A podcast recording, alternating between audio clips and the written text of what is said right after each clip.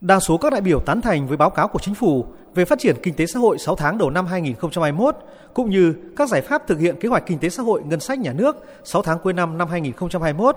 kế hoạch phát triển kinh tế xã hội 5 năm 2021-2025.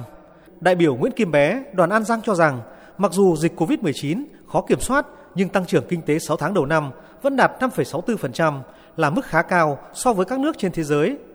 Nhiều địa phương có dịch nhưng vẫn đạt tăng trưởng khá.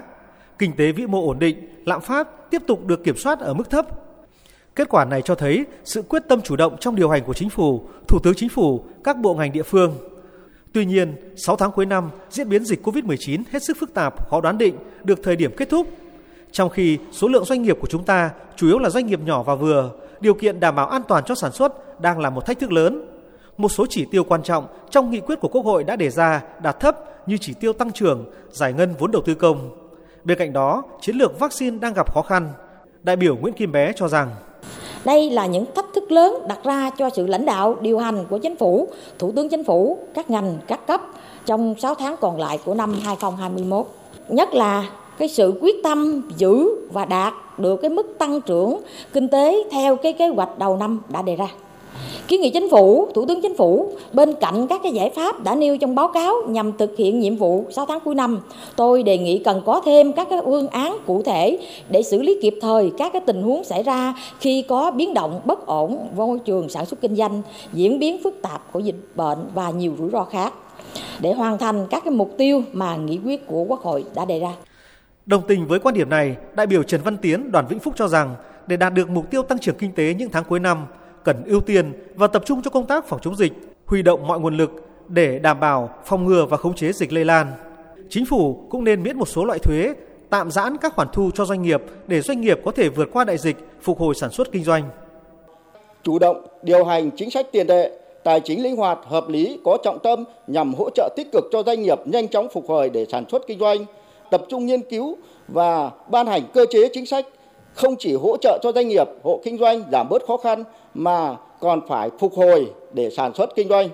Tập trung giả soát và khắc phục ngay những vướng mắc về thể chế nhằm tháo gỡ khó khăn cho sản xuất kinh doanh, đồng thời tạo môi trường thông thoáng để thu hút đầu tư, đặc biệt là thu hút vốn đầu tư nước ngoài.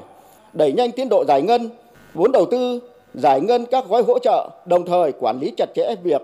thu chi ngân sách nhà nước và mua sắm tài sản công bằng nguồn vốn ngân sách nhà nước. Các đại biểu cũng đề nghị bên cạnh những chính sách đã ban hành nhằm hỗ trợ doanh nghiệp, chính phủ cần bổ sung thêm những chính sách mới hỗ trợ cộng đồng doanh nghiệp trụ vững để vượt qua tác động tiêu cực của đại dịch COVID-19, góp phần tăng trưởng kinh tế. Theo ý kiến của các đại biểu Nguyễn Thị Uyên Thanh, đoàn Vĩnh Long, đại biểu Vũ Thị Lưu Mai, đoàn Hà Nội, đại dịch COVID-19 cho thấy doanh nghiệp gặp nhiều khó khăn trong sản xuất kinh doanh và phải đình trệ do nghỉ dịch. Vì vậy, các giải pháp hỗ trợ doanh nghiệp của chính phủ cần rõ ràng hơn. Lấy ví dụ, như yêu cầu doanh nghiệp thực hiện kiểm tra COVID-19 khi lưu thông hàng hóa thì kết quả phải được công nhận giữa các tỉnh thành. Kế hoạch tiêm vaccine phòng chống dịch bệnh phải được công khai minh bạch để người dân và doanh nghiệp có kế hoạch kinh doanh và bảo vệ cho người lao động. Đại biểu Nguyễn Thị Uyên Thanh đề nghị sớm đề xuất nghiên cứu ban hành chính sách hỗ trợ cho doanh nghiệp, cơ sở sản xuất kinh doanh trong nước, đặc biệt là quan tâm cụ thể đến những vấn đề thiết thực đối với hoạt động của doanh nghiệp trong giai đoạn hiện nay như các khoản thuế, chậm nộp hợp lý các khoản theo trách nhiệm nghĩa vụ của doanh nghiệp, chi phí các thủ tục hành chính, quy định quy trình thực hiện hỗ trợ theo hướng đơn giản, dễ thực hiện, có cách thức hỗ trợ phù hợp đối với các doanh nghiệp ở từng ngành, từng lĩnh vực và trong từng giai đoạn. Thực hiện hỗ trợ tài chính cho các doanh nghiệp duy trì được tỷ lệ người lao động cao, chi phí đào tạo lao động trên cơ sở đánh giá một cách toàn diện những thiệt hại và dự báo nguy cơ dịch bệnh sẽ kéo dài trong thời gian tới, nên cần có những chính sách hỗ trợ mang tính dài hạn hơn.